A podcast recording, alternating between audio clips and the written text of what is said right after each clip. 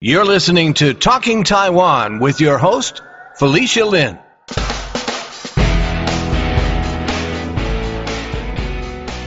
With Major League Baseball playoffs soon upon us, we thought that this episode might appeal to our baseball fans. It seems like a distant memory now, when about a month into the coronavirus pandemic, Taiwan was the only place on the planet where live professional baseball was being played. My guest on this episode is Professor Andrew Morris, whose research on baseball in Taiwan presents a fascinating new angle and way of seeing Taiwan's history. For one, in Taiwan, baseball should not just be seen as a symbol of American culture. Also, did you know that there's a baseball related image featured on Taiwan's currency? Or that Taiwan's Little League baseball team won the Little League World Series 17 times from 1979 to 1996? We'll be talking about all this and more in this episode. Welcome to the podcast. Thank you. Thank you for having me. Great. Um, so, first of all, let's start with the beginning. Can you tell me how did you get interested in this really specific topic of research, baseball in Taiwan's history? Yes, um, it had to do with living in Taiwan, actually, in the city of Taichung. And um, I was vaguely aware that there was a professional baseball league and ended up moving to um, a neighborhood in Taichung that was very close to the baseball stadium. And so I just started walking over there and watching games and practices and stuff. And before long, was really in love with the baseball league. Um, and then the more I paid attention to the league, and the more I just hung out with people that were at the games or in the you know the baseball shops and stuff, and talked to them about their experiences in baseball and their their love for Taiwanese baseball. Um, I started to realize that there was this great history to it, and I have to confess that I had been very ignorant up to that moment. And I, when I saw them playing baseball, I thought, "Wow, they're playing my game." Um, I'm from America and I love baseball. And what do you know? Our American game of baseball is here in Taiwan and I couldn't have been more wrong. And what I was really, really fascinated to learn about, and you know, very humbling as well, is to realize that this wasn't a, a, history of American culture. This was a history of Japanese culture that had made its way to Taiwan during the period of colonialism. Mm-hmm. And once I understood that, it really opened up so many things for me in understanding Taiwan as a place. Um, that uh, I think in the West, we often don't learn very much about that episode of colonialism. And so baseball was really a window for me to see this whole great, well, not, not, not always great, but very, very interesting colonial history. Right.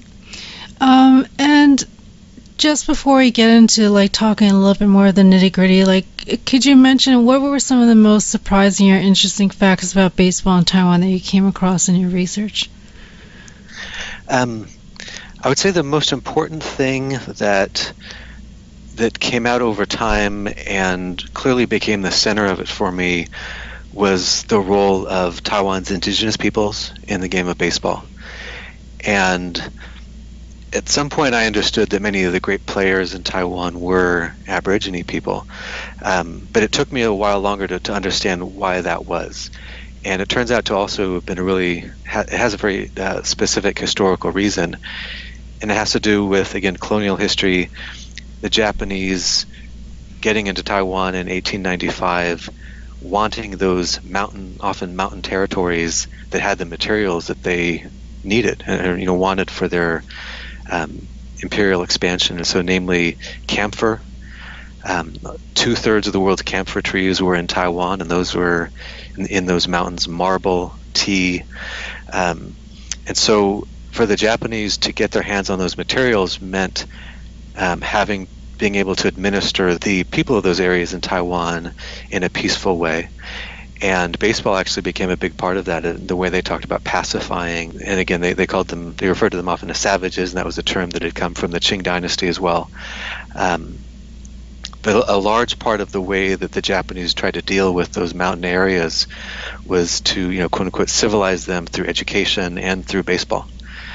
Um, and so they were all they were also very proud of it in terms of reporting back to the home islands. They would always show what a great job we're doing out in our laboratory in Taiwan, and baseball was always a big part of how they um, spoke about uh, uh, bringing progress to these people who were again, to use their, their term, savage. And with, with Japanese colonial training, now these people could become airplane pilots and they could become politicians and scientists and baseball players.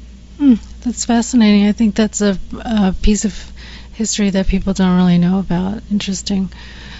Um, I understand that Chiayi was known as Taiwan's baseball capital, and um, how did that come to be? And do we see any signs of that legacy in Chiayi today? Yes, um, Chiayi is definitely known as the like the spiritual home of Taiwanese baseball, and that does live on in a recent film. If anyone's seen the film Kano, that is is all about that history, and so Chiayi's position um, in base in Taiwanese baseball history has to do with that school. And again, we have to go back to colonial history, and that was a school that the Japanese set up, um, a vocational school for forestry and agriculture, and the shortened name of it was Kano. Mm-hmm. And that was one of their schools for training. Um, what would be kind of like low-level uh, imperial officials um, to to administer things in Taiwan or as the empire ex- expanded further, say into Vietnam. Um, and so they would train Japanese students, Taiwanese students, and even Aborigine students, which is quite rare at that time, um, for these, like I said, like low-level imperial official uh, positions in agriculture and forestry that they would then plan to send out further, um, you know, south and east. Um, it was a um, it was really outside of the network of baseball. And so baseball had been in Taiwan since 1895. For the first 25 years or so, it was really exclusive to the Japanese people there. They didn't like having the Taiwanese play. And they were, in fact, afraid of having the Taiwanese play and maybe show them up. But after World War I ended, the idea of colonialism uh, changed and it had to do more with trying to include these people and to try to raise them up with us. And so as that was happening um, throughout Taiwan, Taiwanese people started to play baseball. This school in Chiayi, the school uh, abbreviated as Kano, was the the place where um, Japanese, Taiwanese, and Aborigine players were actually playing on the same teams most consistently. Most most schools were really segregated. Um, or you know mostly segregated up to that point, really throughout um, the colonial period. But Chiayi, uh, this this uh, the school Kano, because it was kind of like a low-level vocational school, it ended up having more Taiwanese students. Um, it wasn't as um, as prestigious for the Japanese students like this. A lot of the schools in Taipei were. And so, anyway, because of this long history, and this very specific history of the mixing of Japanese, Taiwanese, and Aborigine students, their teams then by definition were very unique for, as they called it, mixing the three races. Um, and then they went on to become very successful, and it's not only remembered in Taiwan, but it's actually remembered in Japan as well. Um, that the school Kano, because they got second place in 1931. So the film Kano then is about this run of the school going from being a pretty crummy team to just in a couple years becoming the best team in Taiwan and almost the best team in the Japanese Empire. Right, so it must have been a huge source of pride for the Japanese too then. That's exactly right. That's exactly right. It had to do, and so that's what's really special about Kano is historically it it's very important for pride for Aborigine people because they're a part of this. It's part of pride for Taiwanese people, and it's part of a pride to be held by the Japanese colonizers because they could say, "Look what we've done. We've we've successfully." Um, as again, as they would say, mixed the, the three races into a unit that can do well. Colonialism, and they would always say that we're not like the British, who are down there, you know, trampling over the Indians and just bleeding them dry. We're not going to be that kind of empire. We're about strengthening these, these areas that, that they got to. Of course, that's a very problematic thing, you know, for for us to discuss. But that was their way of talking about it. And so Kano was a great reminder of that. And so there are people today that still remember Kano in Japan in that same way um, as a real success of the empire. Interesting. Um, so I mean, it's, yeah, it's very interesting how they cloaked the colonialism in this baseball, and I'm wondering if you came across anything in your research about how the Aborigines thought about this, or maybe they didn't see it that way. This is another really good question because when I was doing my research, I as I, I started to focus on this, and I, at first I started to see it as a real question of opportunity, um, and that is to say, there weren't a lot of schools where Aborigine young people could go to and get you know, specialized training and compete with Taiwanese, let alone Japanese students. And so, what I wanted to do for, for a while was to see baseball as this very unique way, um, pathway for, for Aborigine in this case, young men, to get somewhere in the empire. And there were all sorts of players that, in fact, did really well in their schools in Taiwan and then were asked to go play in high schools in Japan. Uh, several played in the major leagues in, in Japan. But you're also asking another really interesting question, which is what's the other side of that assimilation? And that's really harder to get at because I think the nature of historical records and historical documents is that you see and especially in the this case of, of the empire, you would see a lot more presentation of of pride and of progress and of opportunity. Uh, but in my writing, I did try to to think about that more, which is what what's the cost then um, for these for these people to go to Japan and live there and play there, but to always know that they're they're being seen differently they're always seen as having been savages who were raised out of this by the Japanese. I, I think we have to imagine that there was a significant cost, for, you know, for those people at the same time that there was this great opportunity. Yeah, that's interesting. And I mean, also over time, I mean, and we can't just fault the Japanese for that. You know, like how the Aborigines would be educated or like, you know, even by the Kuomintang or whatever, and like maybe the dilution of their culture and their um, language or whatever as well. Yeah, I think it is important to realize that the Japanese built on a lot of ways of thinking that the, the Qing dynasty had already put in place um, forms of discrimination, although they, they did become much more powerful and um, kind of weaponized when once the Japanese got there. Uh, but that history is really one where so many different peoples have had a role in oppressing indigenous peoples, taking their land, um, taking away their opportunities, taking away the chances for equality that so many other people have had in, in modern Taiwan. Mm-hmm. Um, and going back to Kano, um, I was wondering if you could tell us um, if there's anything about that film in terms of like from a historical perspective, like how historically accurate it, was it, and what did the film get right or wrong? I have several different uh, different feelings about the film. Um, the first thing I would say is that it's great to watch. I think it looks great. Um, the baseball is really good uh, because they got real baseball players to play the roles of those baseball players. I think if you watch other films with baseball, sometimes it's kind of a joke to see the way they, that people have never played the game before are now all of a sudden on the pitching mound pretending to throw 90 miles an hour or something. Um, so it actually looks really good, and it's very high quality baseball that's being played in all those scenes. And there's so much baseball in the movie. I think they really they knew that and they took advantage of the fact that this is very high quality baseball that they're filming. And so that's why I think there's so much baseball in the movie.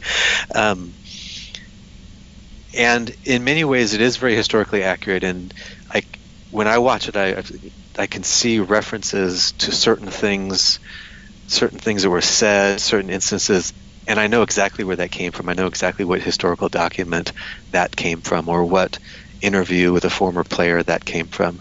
Uh, there's a great body of oral histories of these players that was that was done um, in the probably in the 90s, the 2000s.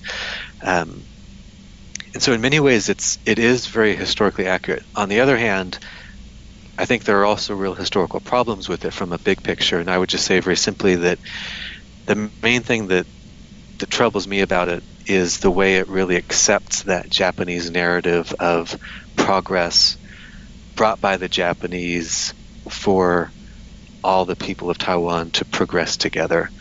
Um, you know, there, it, it's really tricky because there is definitely some truth in that that the Japanese engineering and and electric grid and educational system brought modern progress in many different forms to Taiwan. But as historians, you know, we always problematize that, and we always say, well, what else came with that? What was the price? What was the cost that came with these technological advances? And the film doesn't it doesn't think that way. It doesn't work that way. It really takes um, pretty much at surface level those Japanese boasts about their their great system of colonialism. And I think it's it's too bad because in many other ways it really is a fun movie to watch if you have three and a half hours. but I always have to um, give that very sizable disclaimer when I talk about this film that it's it's both great and also very problematic. Right. And um, what kind of Japanese influence do we still see in Taiwanese baseball today? The coaches, um, the the system of play um, that was developed during the Japanese period lived on once those coaches and players left in 1945 because you know by definition everyone who was playing baseball in Taiwan had come up under that system. Um, and so those coaches who had played you know as as Japanese subjects and who are now coaching in Taiwan really kept those same philosophies of baseball um, the terminology, a lot of the terminology stayed the same. Even a lot of the hitting styles and pitching styles. And so, if you if you watch, say, Japanese baseball or, or Taiwanese baseball, or even Korean baseball, if we get to the the bigger empire, um, there are things that look different from, say, American baseball. And um, one of the big things that I always notice is just uh, in hitting and the way that that that batters use their hips in in a in a swing.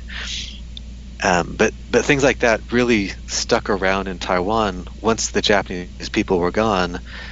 Um, the people who remained were very proud of having learned this system and have, having learned it really well, and having achieved a very high level of proficiency in the sport. And so, even though the Americans showed up in terms of you know uh, the American allies, and there were uh, military bases for the next 30 years um, after that point, and there were occasions for contact with with American baseball teams and that kind of thing. There wasn't that much influence really. Um, it was much more this Japanese style that people were really proud of, um, and it has to do really with politics as well. That um, when the KMT came and immediately denied everything that the Japanese had achieved, and denied the Taiwanese people's role in also having become a modernized people and started to call them slaves and said, We're here to free you from your slave ideology. Mm-hmm. Um, it all, that those Japanese ideas and approach to the game took on a whole other significance, which is, you know, essentially this is how we do it, and you don't know what you're talking about. uh, baseball wasn't that popular in China, and so it became, in an indirect way, this really important thing that you could hold on to from the Japanese period when little else remained. Um, the KMT was very thorough starting in 1946 in terms of getting rid of pretty much anything there was that was Japanese, you know, especially things like flags or clothing, but even, you know, sandals or books, uh, Japanese language newspapers, of course. But baseball remained uh, because the KMT was a regime that supported sports. They had sent teams to the Olympics in China. Um, baseball wasn't big in China, but as a ruling philosophy, the KMT was really committed to a healthy citizenry, a healthy populace, and saw sports as important in, the, in that in that way. So, on this technicality, then baseball was allowed to stick around, um, and so I think it it really won a lot of it just took on that much more significance because it was this one thing that we all knew we all know this is Japanese and they can't take that from us because Japanese baseball is you know un- undeniably you know high quality and uh, it got its own real tradition. Oh, that's and so really... there are all these always these connections, um, and so coaches uh, the, the coaches would they went home but they would continue to stay in touch with say their their former players in Taiwan and so I've I've heard a lot of stories of um, coaches that would send the newest Japanese base, baseball magazines to Taiwan just for their um, you know for their former pupils or their former uh, students to to read and carry on the tradition in this uh, kind of subvers- subversive way. Oh, interesting. So fascinating. Yeah, I, I, love this aspect of your research too, like how it um, reflects on the whole national identity and all that. Um, but my next question would be like, uh, so how did baseball change after the KMT arrived on the scene? They, as I said, they had to allow it. They had to allow it to um, exist as the you know the most popular form of, of sport that was there. It wasn't the only form. The Japanese had also um, really popularized rugby, um, tennis, but baseball really resonated, and it was really the one that, that stuck the most. And so when the KMT arrived, that was the one that they they simply must have realized we can't take this away. We've got to let this stick. What they did was try to um, just encompass it more within their own ROC sports structure. They tried to find um, more reliable people to be in charge of, say, like the ROC Baseball Federation. Their approach was really original, um, which was they would they they knew they had to find Taiwanese people to run the sport because very few people in the mainland knew about the sport of baseball. But they wanted to make sure they could find Taiwanese people they could trust, and so they would often use what were called the Ban Banshanren, which were the Taiwanese people who had gone to the mainland, say during World War II, um, maybe you know, during the 30s and the 40s, and who had experience in the mainland, had gone to maybe escape Japanese colonialism. Maybe they felt a call to the Chinese Revolution, led by Sun Yat-sen and Chiang Kai-shek. There was this group of what were called Banshanren, or like half mountain people. And when they went back to Taiwan with the KMT, that was a group that the KMT looked at to run certain things, and they could say we've got a Taiwanese person doing this, but it was a Taiwanese person that they knew was loyal to the KMT. Um, they tried to change the language of baseball, um, because, like I said, the language was Japanese up until this time, and so they tried to enforce Mandarin language onto the game. Um, there was a one of the great coaches of the 50s and 60s was a guy named Jin Yong Chung, um, who I had the opportunity to interview in the 90s. And I was talking to him about this this moment when the Jap when, sorry when the KMT came and took over the sport and how they were changing it. And I asked him about that attempt to try to change the terminology and to, to change baseball terminology from Japanese to Mandarin. And he looked at me and he said, There's no Mandarin in baseball. Bang Cho And I just thought that was the most fascinating idea. Bang Cho There's no Mandarin in baseball. This is not a sport that has anything to do with with the KMT, with their vision of China. This is our sport, and so that's why even to now, you, there's there's certain parts of the of the lingo that have remained Japanese, even though over time there's been more kind of Mandarin standardization of, of terminology. Yeah. I found it interesting that you said that um, they came to realize like baseball was one of the things that they would allow to exist, and I was very surprised to learn from um, a chapter in your book that I read that there were some baseball tournaments that were still played after the 228 massacre. Is that correct? Yes, there were a handful. It's it's pretty grisly to think about. Um, I, th- I, think that the main thing to know is that there weren't a lot, but the ones that were held um, were of the kind that were s- still trying to integrate Taiwan with the mainland. Um, and so, so by 1947, um, now you know the KMT has a mainland at this point still and Taiwan, and they did try to use um, the sport that's very popular in Taiwan and try to link up with those communities in the mainland that had had some exposure to baseball. Um, Shanghai was one because the Japanese had held Shanghai, of course.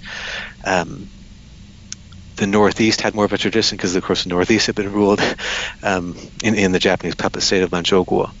The few tournaments that went on that summer had to do with that effort to to kind of de-Taiwan, de-Taiwanize baseball and link it up to more of a an ROC tradition.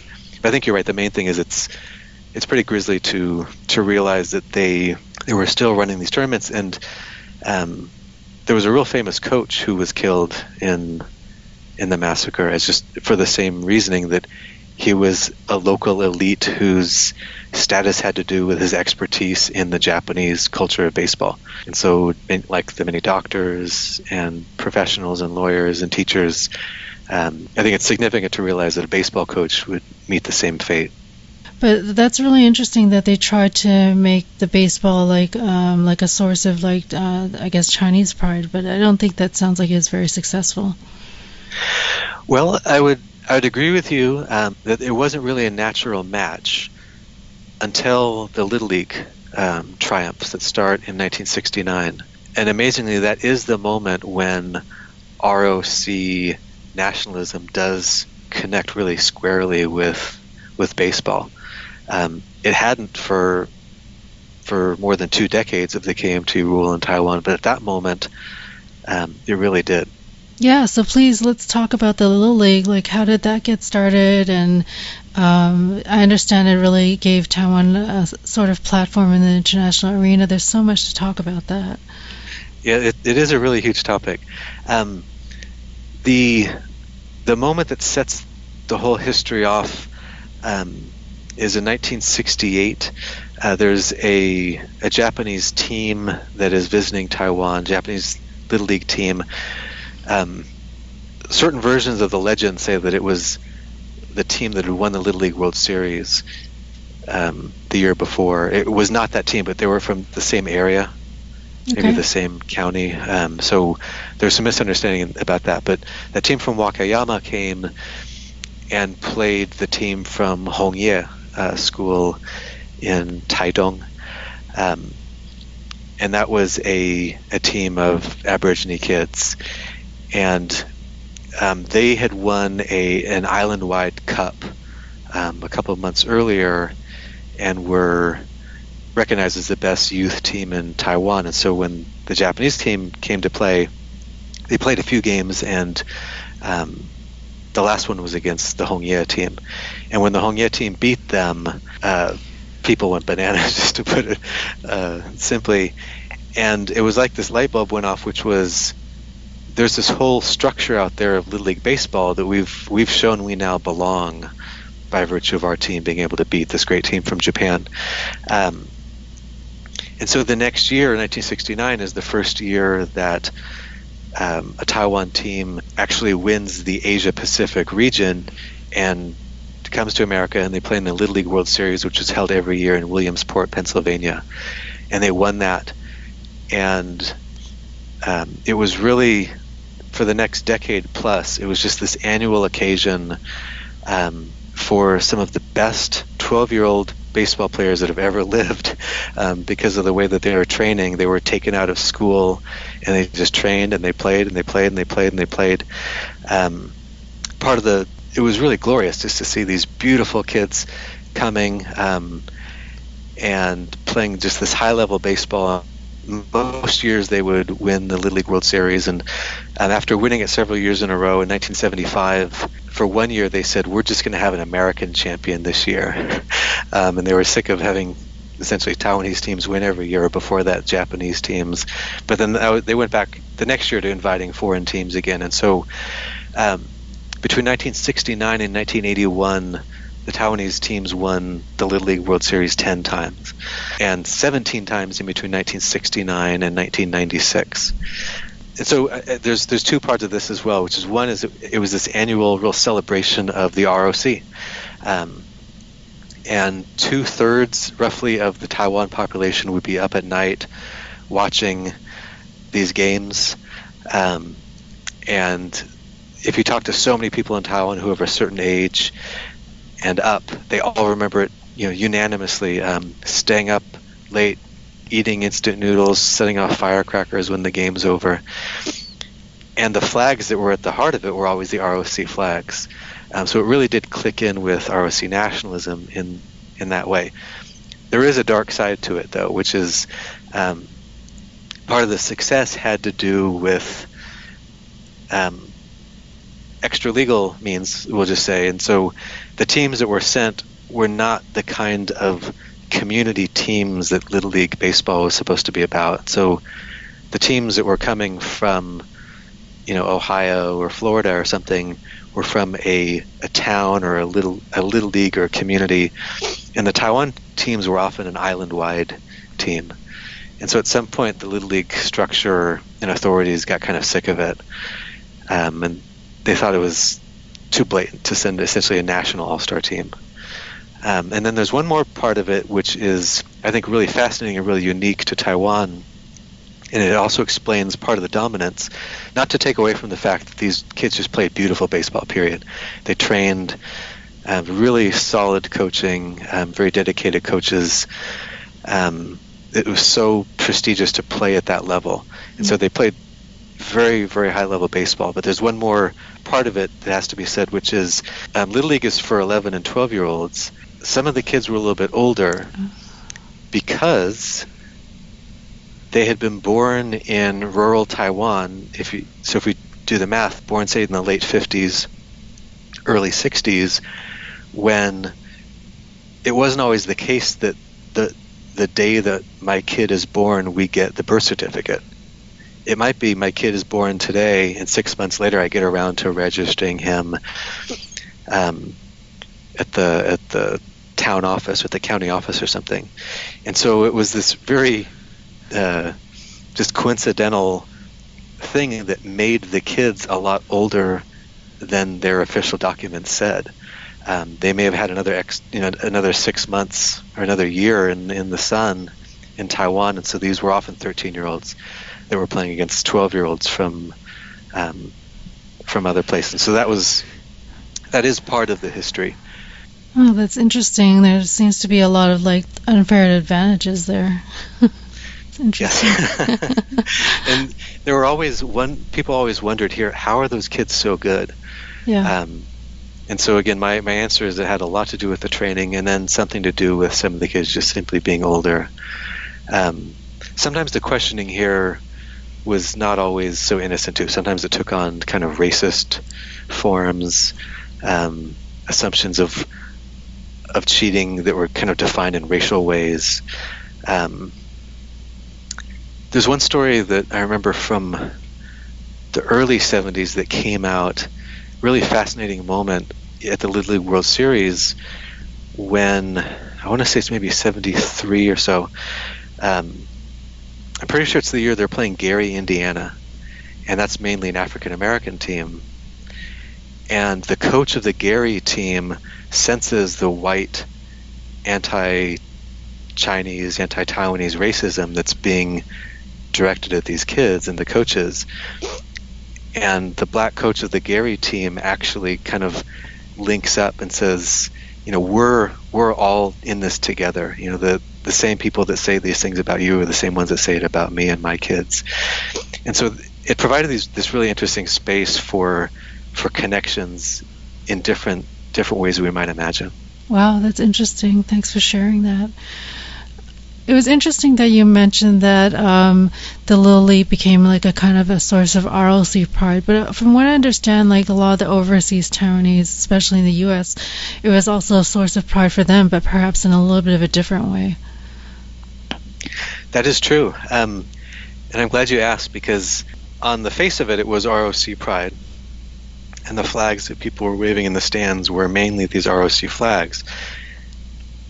But it's also true that there were these Taiwanese people in the U.S. So many of them were of college age or graduate school age, probably more more specifically, um, who had started you know, having the chance to to study in the U.S. often at the Big Ten schools, and so it's not too far um, to get to Williamsport. And they started showing up, and they started rooting for the Taiwan team, and they would start um, holding up signs that had to do with Taiwan independence, or they would wear T-shirts that would have Taiwan independence slogans on them, or they would have balloons. Uh, they would have airplanes that flew over um, with Taiwan-specific slogans or Taiwan independence slogans. And at some point, uh, the KMT started to get sick of being uh, humiliated in that way or ridiculed in that way, and started sending thugs from Chinatown gangs up to fight. Um, and so you'd have what sound like these incredible pitched battles after the game was over. During the game, you'd have all these people ostensibly cheering for the same team, but in two different ways. And then when the game's over, these these brutal fights out in the parking lot with with metal rods. And the New York Times would report on it, and they would say something like, after the game, different groups of Chinese fans fought in the parking lot. It is not known why. and really, really uncurious uh, reporting about this pretty significant geopolitical issue. Um, but that's a big part of it, really, is that on the face of it, it was this ROC pride and nationalism, but that was always challenged from largely from these students who were there and had the ability to say things on camera or show messages on camera that they never could have said in Taiwan. And of course, that that footage, which it's being broadcast by ABC here, it's all being beamed directly by satellite to Taiwan. And so people in Taiwan are seeing these slogans. Um, and so the government is, is constantly telling ABC, don't if you see something with Chinese characters, just don't put it on camera because it might say something that we don't want it to say. And ABC is like, what do you want us to do here? We're trying to broadcast the game and show people in the in the audience and the stands. Um, so also just really fascinating details like that that come out as well. Yeah, for sure. Um, and so, what actually happened to Towns League? Did any of these like technicalities, like the fact that they really had an all-star team that was, was comprised of um, players throughout the island versus like a, a, one locality, or like the age, or like did these things catch up with the Little League, or like what happened? The main question is the one about the community size and that formation of the league. And so 1996 um, is essentially when Little League uh, International just said, we can't let you do this anymore. We're, we're really trying to standardize the way that we run our tournaments and set up our leagues and you know have those teams qualify and stuff. And so Taiwan really um, had no choice but to pull out at that time of Little League because Taiwanese youth baseball just isn't organized in the same way. The way you know, Little League baseball structure is specific to American society and maybe even suburban culture a lot of the time and stuff. Um, and so it was also a lot to ask of them to try to stick to that same rule that uh, for every 50,000 population you had to have a separate league. Doesn't make sense um, in, in Taiwan to try to run it that way. So they just kind of agreed to not be part of it for a while. They were let back in in the late 2000s, and I think they did come to some um, reasonable, you know, compromise about how they would uh, put together the teams. It's not exactly on the U.S. model, but it's something more like it. Um, but it's also true that since that time they have not won the championship. Uh, so it it's probably not a coincidence. Yeah. Well, what would you say is the lasting legacy of Tom and Lily? Did a lot, any of them, go on to be professional players and so on? Yes, many of them did. Uh, go on first that, that first batch when they became old enough to play professionally well first many of them would go on to play for the national team um, the adult national team and then in the 80s to play in japan before taiwan's professional baseball was developed um, in 1990 and then when the cpbl started that was also full of many of those former little league players um, I think it also had a legacy uh, here. I think it had a legacy for that that kind of strange moment. I think it's it's often remembered as this this quirk of history that those years when Taiwanese little league teams would just win every year.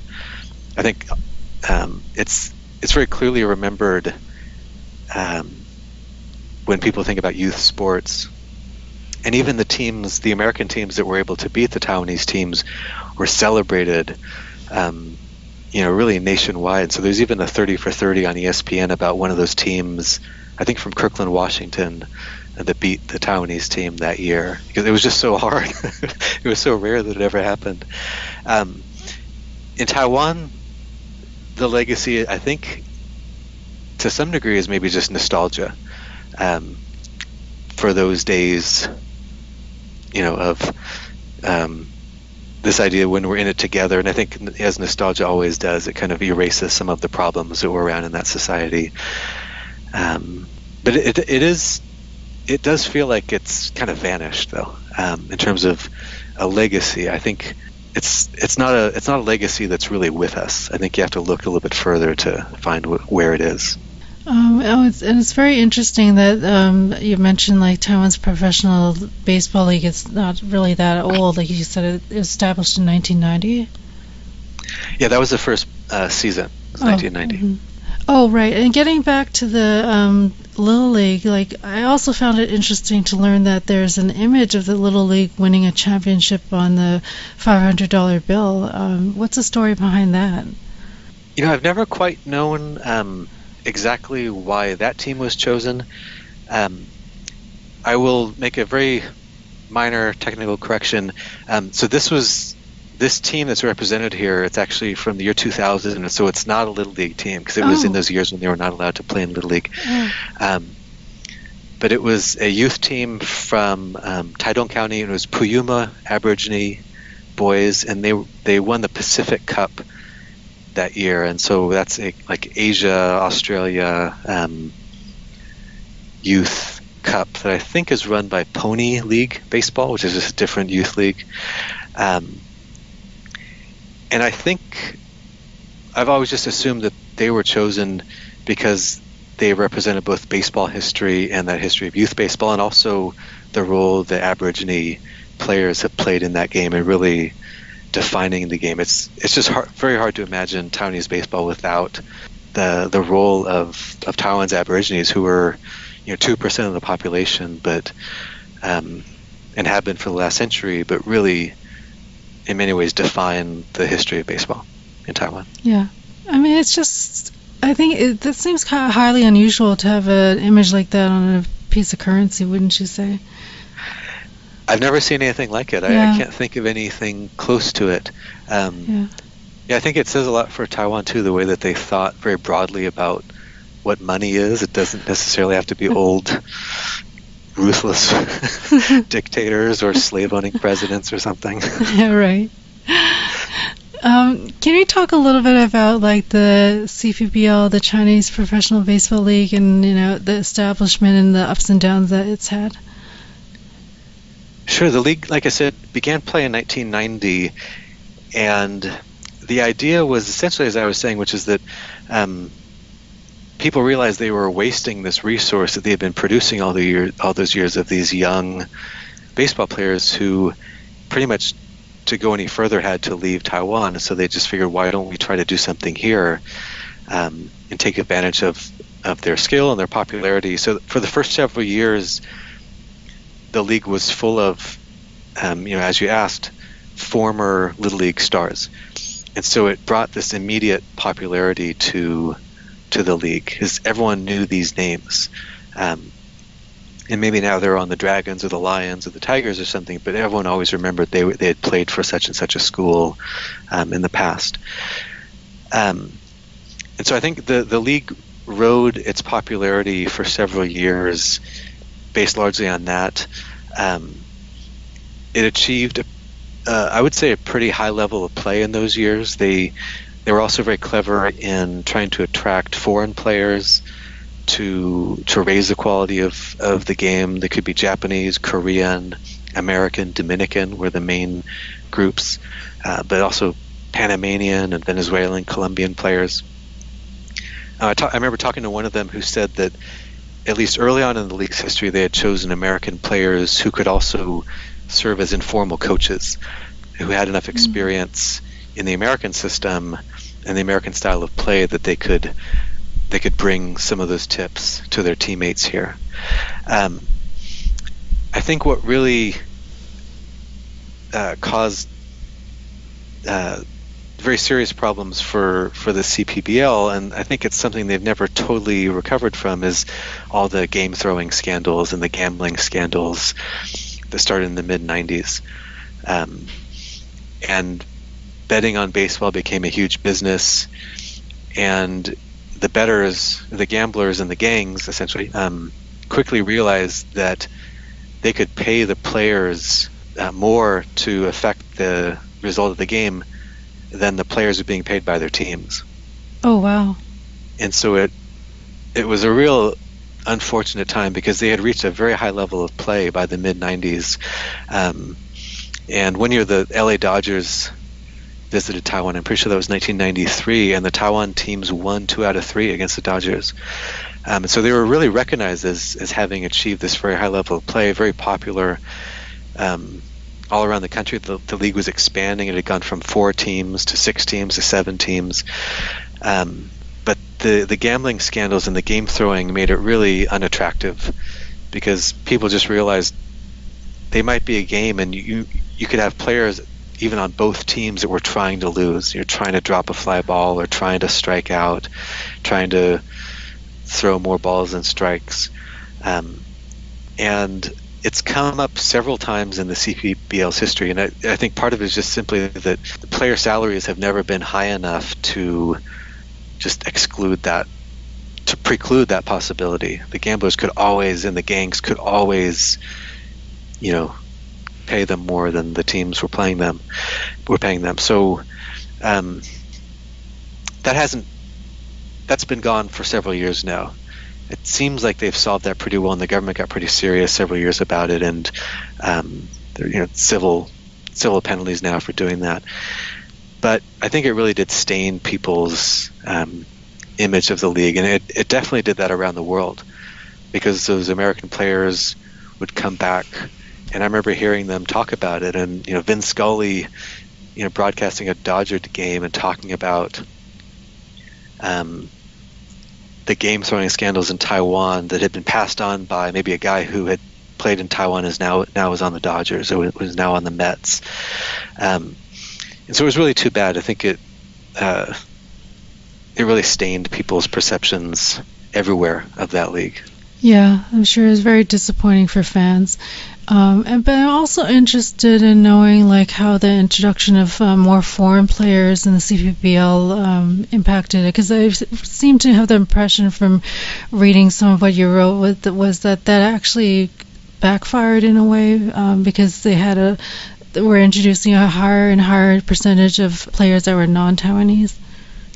That's right. In the in the first few years, they would get these players that would often stay for a lot longer. They would stay for several years, and many of them would learn how to speak Chinese, and they would be on TV advertisements or they'd be in magazine advertisements.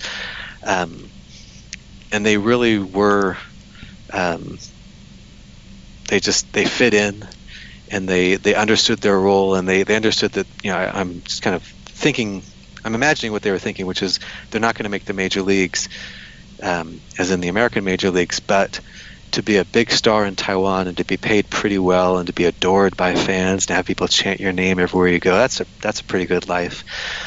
So they had that for several years, but then it's another point by the mid 90s or so, they started um, cycling more players in. So they'd get an American pitcher, say they'd, they'd use him twice.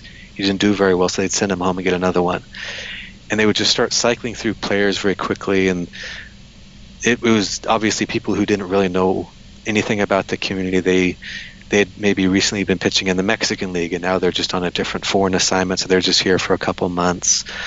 Um, it was also at that time that there were so many teams between the CPBL and the next league that formed the Taiwan Major League. All of a sudden, there were 11 teams, and there weren't enough Taiwanese players to fill up 11 high quality professional rosters. And so they were more and more reliant on these foreign players.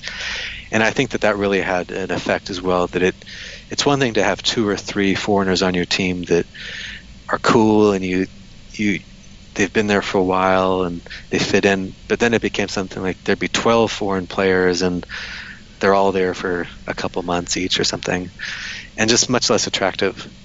Yeah, I'm and sure the fans would have yeah, the media would talk about it too. The media would just um, point out certain teams that uh, relied so heavily on, say, foreign pitchers. Um, and I think it's easy to imagine how that would, at some point, just become less interesting. It's also the same moment when ESPN is appearing on Taiwanese TV sets, and American baseball is now shown a lot. Um, Japanese baseball is now appearing on cable all the time. And so I definitely remember having conversations back at that at that time and people saying, "Why would I watch the CPBL, which is full of people I've never heard of, and they might be throwing the games, when I could watch the major leagues or I could watch um, Japanese pro baseball?" Right, right. Interesting. Um, and you touched upon the Taiwan Major League, and can you talk about like um, that league and why it failed eventually?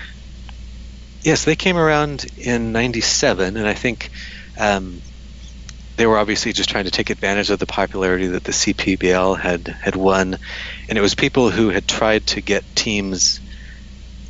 Uh, tried to raise teams to enter the CPBL and were just turned down, so they thought, well, we'll just start our own league. Um, the quality of the league was never as good. Um, they had to raid the CPBL for players. They did it. They did get some of the best players from the CPBL. They did get several former major leaguers um, from the U.S. Um, to join their rosters, but kind of the overall rosters were, were never quite as good as the CPBL. But what was interesting about them was that they were much more in tune with the politics of the time and Taiwanese nationalism. The CPBL started play in 1990. It was dreamed up in 88, approved in 89. And at that time, you couldn't say Taiwanese this and Taiwanese that, really. Um, there was there's no chance that that league was ever going to be called the Taiwanese Pro Baseball League in 1988 or 89 or 1990. Um, so it was stuck with this this name that just obviously just feels weird. uh, yeah. Chinese Professional Baseball League. A few years made a big difference for the TML, and so Taiwan Major League was was a pretty obvious choice for them. And then what was also interesting is that the names of their teams were all taken from Aborigine languages. Their uniforms were all designed to have certain elements that were taken from Aborigine dress. Um, the cultural appropriation of it was strong. you know, I think now we would look at it and we would see more problems than people did 20 years ago. But it was it was fresh in that way, and they, they definitely showed that they were more interested in, in projecting a a Taiwanese image than to talk about China. Um, right. You know, the way the CPBL did. Um, they had less problems with the game throwing. Um, not zero problems, but they were less plagued by that. But the play just wasn't that good, and so they lasted for six years. And then um, Chen Shui-bian, who was president by then, said, "Let's." Um, it's it's not really sustainable to have two leagues here going at each other's throats. There were 11 teams by that time, and it didn't make any sense. So they got it down to a single league of um, six teams. And I think that's probably more the size that, that Taiwan can sustain. Right. Oh, yeah, that's interesting. The whole, like, um, the name of the CPBL, and um, I wonder if that's if there's any chance that's going to change. Because so much has changed in Taiwan, right? Um, I wish they would. Yeah. I wish they'd think about it. You know, because yeah. um, it's weird though that the Taiwan Major League was such an affront to the league that they try very hard to almost deny that it existed. They don't recognize the statistics in their official statistics. Um, so I think there might be this other very very specific reason for for not wanting to use that name sure. uh, from yeah, Taiwan Major League. What do you think the um, CPBL in its current form tells us about the people of Taiwan's current sense of nationalism? Hmm. Um, to be honest, when I look at the CPBL now, it doesn't seem uh, nationalism doesn't really uh, emanate from it. it. it. doesn't seem like it's really about that anymore. Um, it seems like it's it's much more of this cosmopolitan. Uh, just kind of world culture and where people maybe like uh, like soccer, where a soccer fan might like the Premier League and they might pay attention to the Italian and Spanish and German leagues and the American League. So I think a lot of fans of baseball would be the same way. They would go to CPBL games, but they would also pay attention to the Japanese pro leagues and the American pro leagues. Um, so maybe nationalism isn't quite what I get, but I, I, do think you're right. I would say that there is this pride in in just the way Taiwan is, um, and so it is a really positive atmosphere. I think the CPBL has achieved. Um, I think they really have emerged from those negative associations and you know, gangster associations and stuff. And I think what they what they put out seems pretty authentic, which is a you know a positive product. And that to me is what I get when I when I see those games is just people having fun, um, uh, sportsmanlike uh, players, you know, who play the game with joy, and um, I think it just seems like a healthy league. And so maybe the expression is, is ultimately more something like that. That um, Taiwan is a you know very functioning, very um, a very, very prosperous society, a free society, and it, it's really ironic in that all those years when when nationalism was attached to baseball, say in the 70s, it was at a time when Taiwan was not democratic at all. And so one of the things I've written about is this this paradox that as Taiwan has become more democratic, the game that in many ways represents their culture has kind of become less central um, because there's so many other things to do. There's so many um, other places to travel around the world and things to do in in the different cities of Taiwan and things to watch on TV. Um, so it it both seems not as central as it was, but still, it does still get to the heart of of Taiwanese culture in some other way.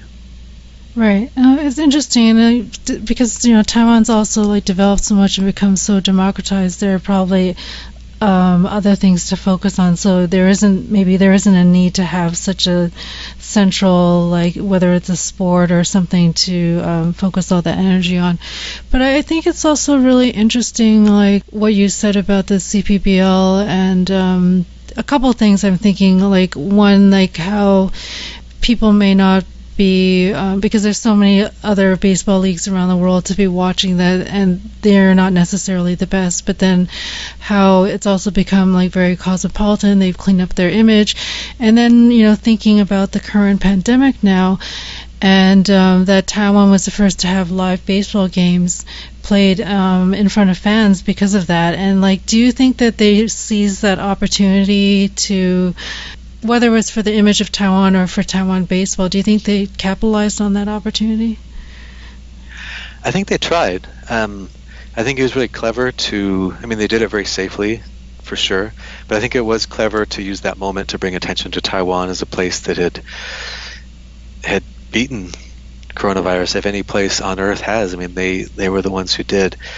Um, and so I think they did so in a tasteful way, in a very smart way, in a very safe way. Whether people got it and whether people listened or noticed or will remember, I think, is another story. Because um, I think people here in the U.S. Um, for a month or so were pretty excited about baseball in Taiwan, but you know when the major league started again, then probably pretty quickly forgot about baseball in Taiwan or baseball in Korea.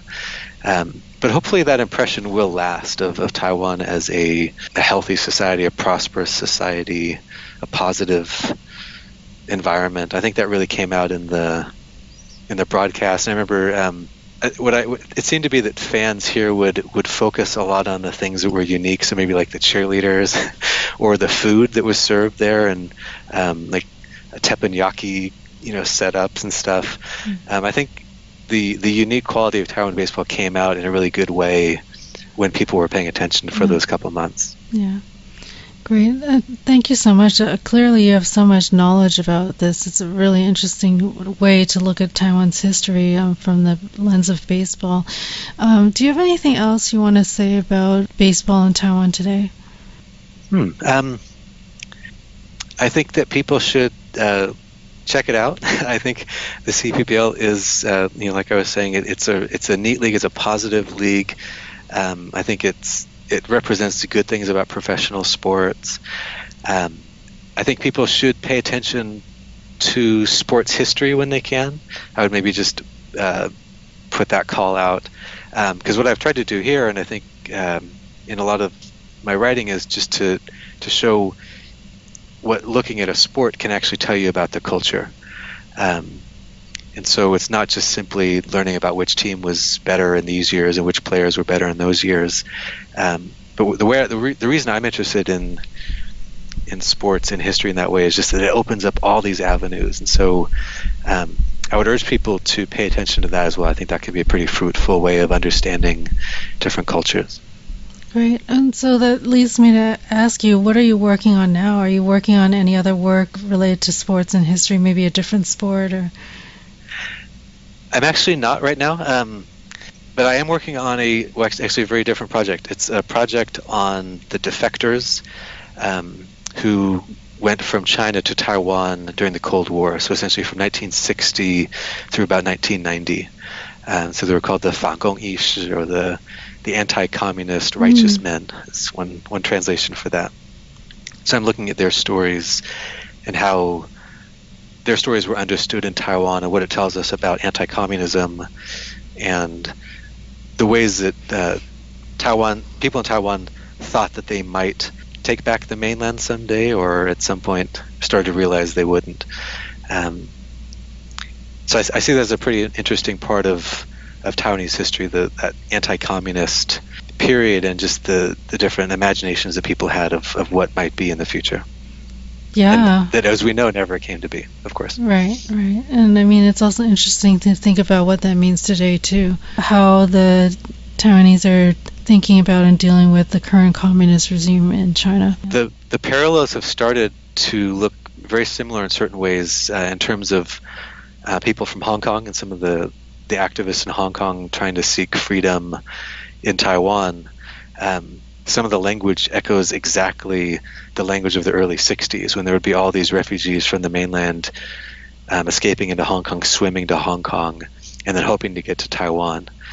And it's really interesting ob- obviously very very different governments you know now and 60 years ago or 55 years ago um, but very similar language about the relationship between Taiwan and freedom and Hong Kong and China. If my listeners are interested in knowing more about your work, um, do you have a website or any social media channels or anything that you'd like to share? Oh boy, um, the best place would probably be my website at Cal Poly, which has uh, some of my work there. There are also um, a couple other really good books about Taiwan baseball if people are interested. Um, Junwei Yu wrote a book called Playing in Isolation. It came out in 2007, and we have kind of different interpretations, but his is also a really good book about uh, a lot of the same history. Uh, you can send me all these links, and we'll make sure okay. that we put them in the show notes. So send me any of your books that you'd like me to include, any of other okay. books by other authors you'd want to um, recommend, and we can put that in our show notes on the website. Okay. Well, again, thank you so much for your time, and I really appreciate you um, for being on the podcast.